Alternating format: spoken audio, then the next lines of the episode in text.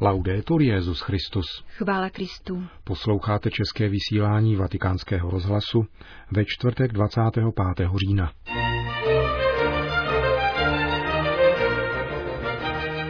Zánik citlivosti pro posvátné je jedním z projevů demence západního světa, říká kardinál Pell, jeden z účastníků probíhající biskupské synody. Koncilní texty přinášejí řadu překvapení, vyjádřil se rakouský kardinál Christoph Schönborn.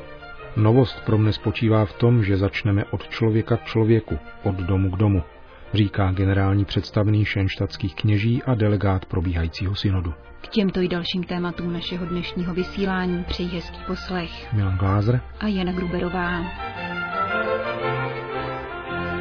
Zprávy vatikánského rozhlasu. Vatikán Austrálie. Nová evangelizace není jen postulátem synodu, ale čímsi konkrétním, co se různými způsoby děje v církvi. Domnívá se kardinál George Pell, metropolita Sydney. My v Austrálii jsme byli svědky velmi účinné nové evangelizace v podobě Světových dnů mládeže, připomíná australský kardinál.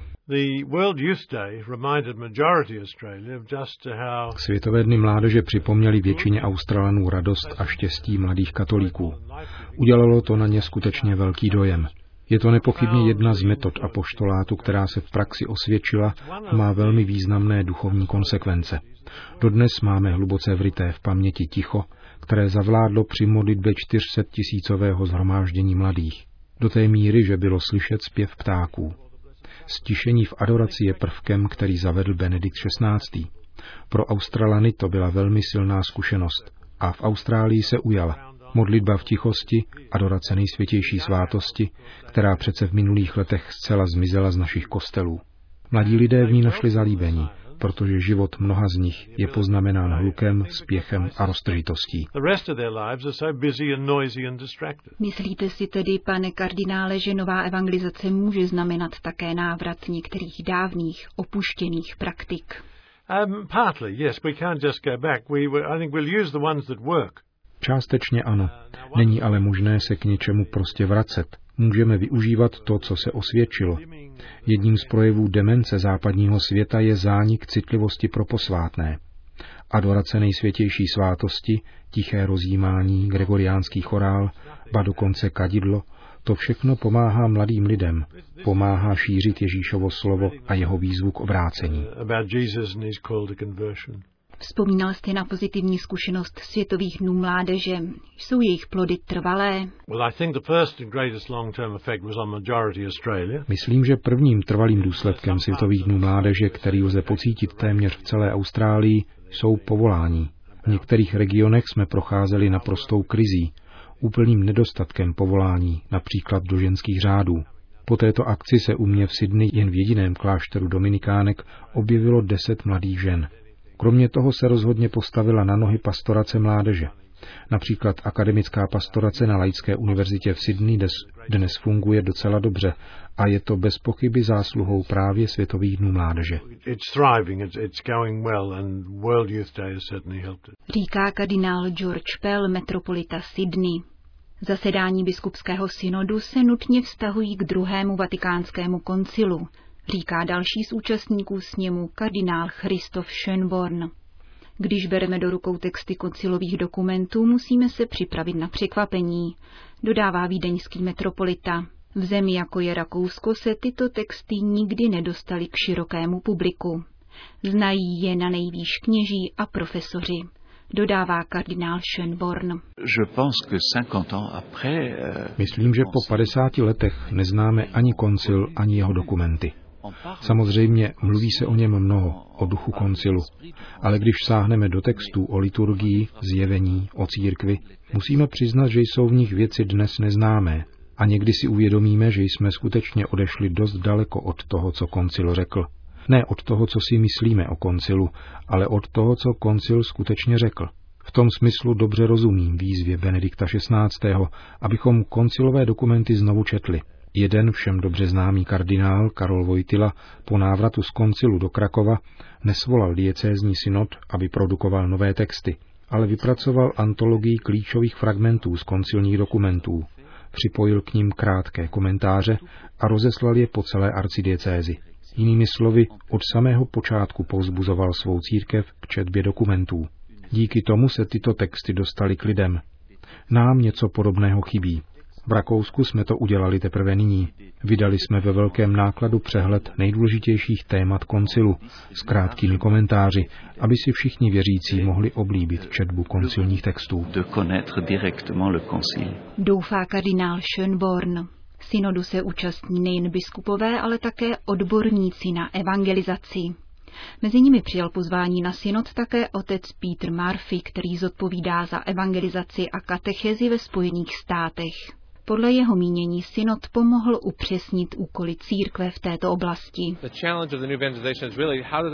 Evangelizace musí vytvářet příležitosti a podmínky k osobnímu setkání s Kristem.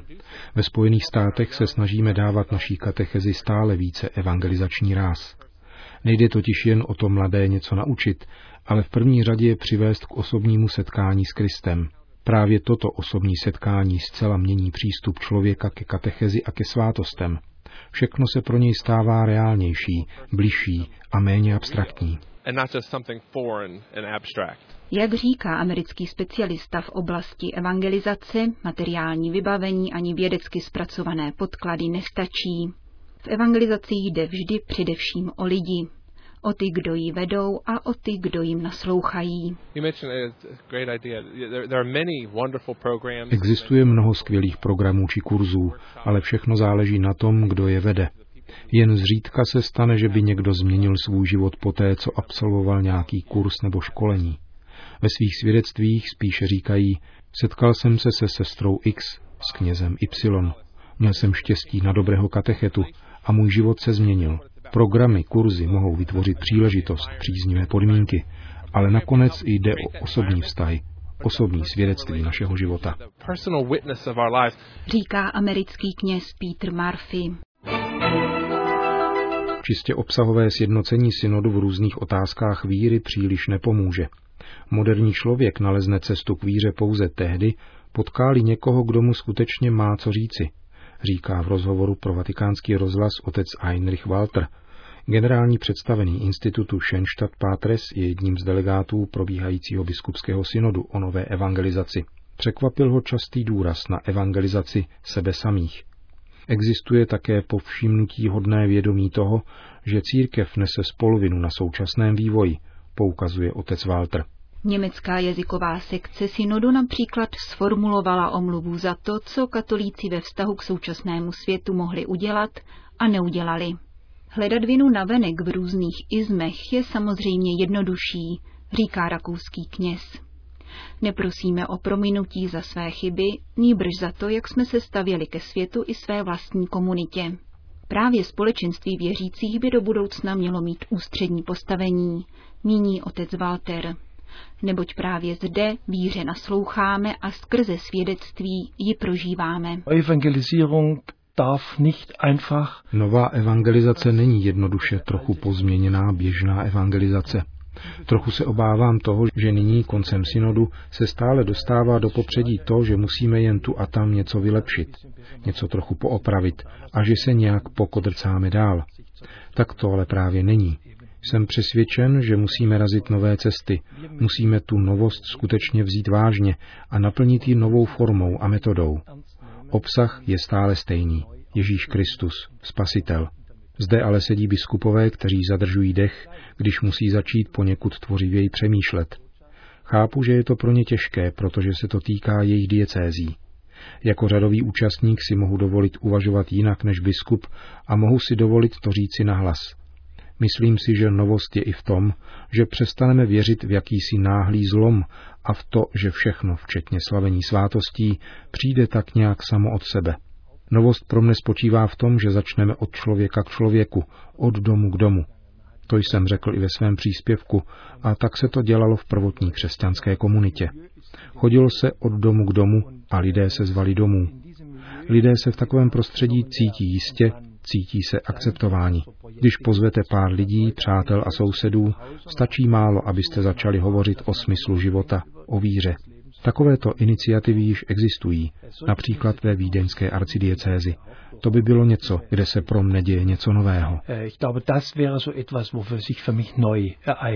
Míní představený kněžského společenství Schenstadt Pátres a dodává, nezbývá než o onu novost v evangelizaci skutečně usilovat. Jeruzalém. Združení katolických ordinářů svaté země rázně odsoudilo projekt zdi, kterou chce izraelská vláda postavit v údolí Kremizan mezi Betlémem a Jeruzalémem. Katoličtí biskupové také popírají jakoukoliv bytin tichou podporu tohoto projektu ze strany Vatikánu. Vatikánskému rozhlasu poskytl rozhovor otec Pietro Felé ze zmíněného združení. Náš protest vychází z toho, že podle některých hlasů prý místní církev a svatý stolec souhlasí, že jde o jakousi přímou nebo nepřímou dohodu. To není absolutně pravda. Nechceme, aby se šířila tato lež, která může rozdmíchávat nové násilí mezi muslimy a křesťany. Jde nám tedy o to, aby se dostalo do obecného povědomí, že církev v tomto nehraje žádnou roli. Pozemky, po nichž má vést dělící zeď, zakoupil z velké části kolem roku 1880 italský kněz, který na nich zřídil mnoho sociálních děl a založil zemědělské školy. Jak vysvětluje otec Fele, ve skutečnosti jde o konfiskaci terénu, který izraelskému státu nepatří. Stavba zdi navodí situaci, v níž ze zákona původní majitel o pozemek přijde. Stavba zdi se citelně dotkne mnoha obyvatel oblasti, převážně zemědělců, pro které se Jeruzalém stane vzdáleným městem. Francie. V 75 francouzských městech proběhly tento týden manifestaci proti návrhu zákona zavádějícího tzv. manželství pro všechny. Legislativní návrh by měla francouzská vláda projednávat již 7. listopadu. Poslanci by pak o něm měli hlasovat v polovině prosince či v lednu. Od 3. do 8. listopadu bude francouzský episkopát zasedat v Lurdech. Předseda biskupské konference kardinál André Van Troa zde přednese církevní stanovisko silně politického ladění, předeslal mluvčí francouzských biskupů. Katoličtí pastýři vyzývají k široké veřejné diskuzi o problematice, kterou však vláda trvale odmítá. Biskupové proto zasahují do diskuze alespoň dlouhou řadou úvah a reflexí, které zveřejnili na webových stránkách své konference. Za tímto legislativním návrhem stojí teorie genderu, píše monsignor Yves Lasso. Je zde snaha uzákonit představu, podle které nejsou sexuální rozdíly biologického řádu a nezakládají lidskou identitu. Každý člověk si podle této teorie může libovolně volit svou sexuální orientaci, nezávisle na pohlaví vysvětluje biskup Lemán a dodává.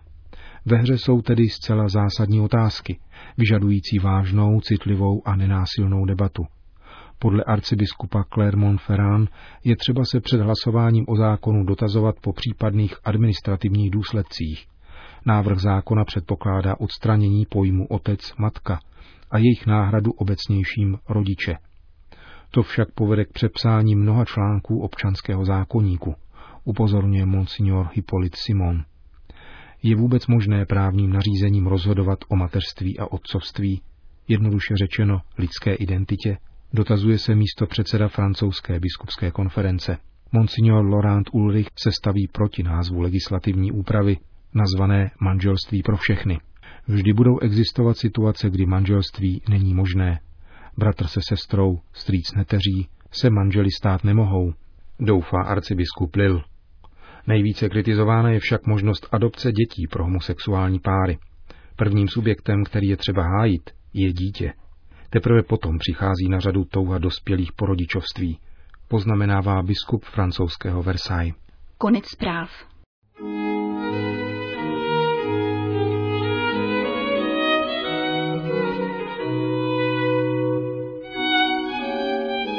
Končíme české vysílání vatikánského rozhlasu. Chvála Kristu.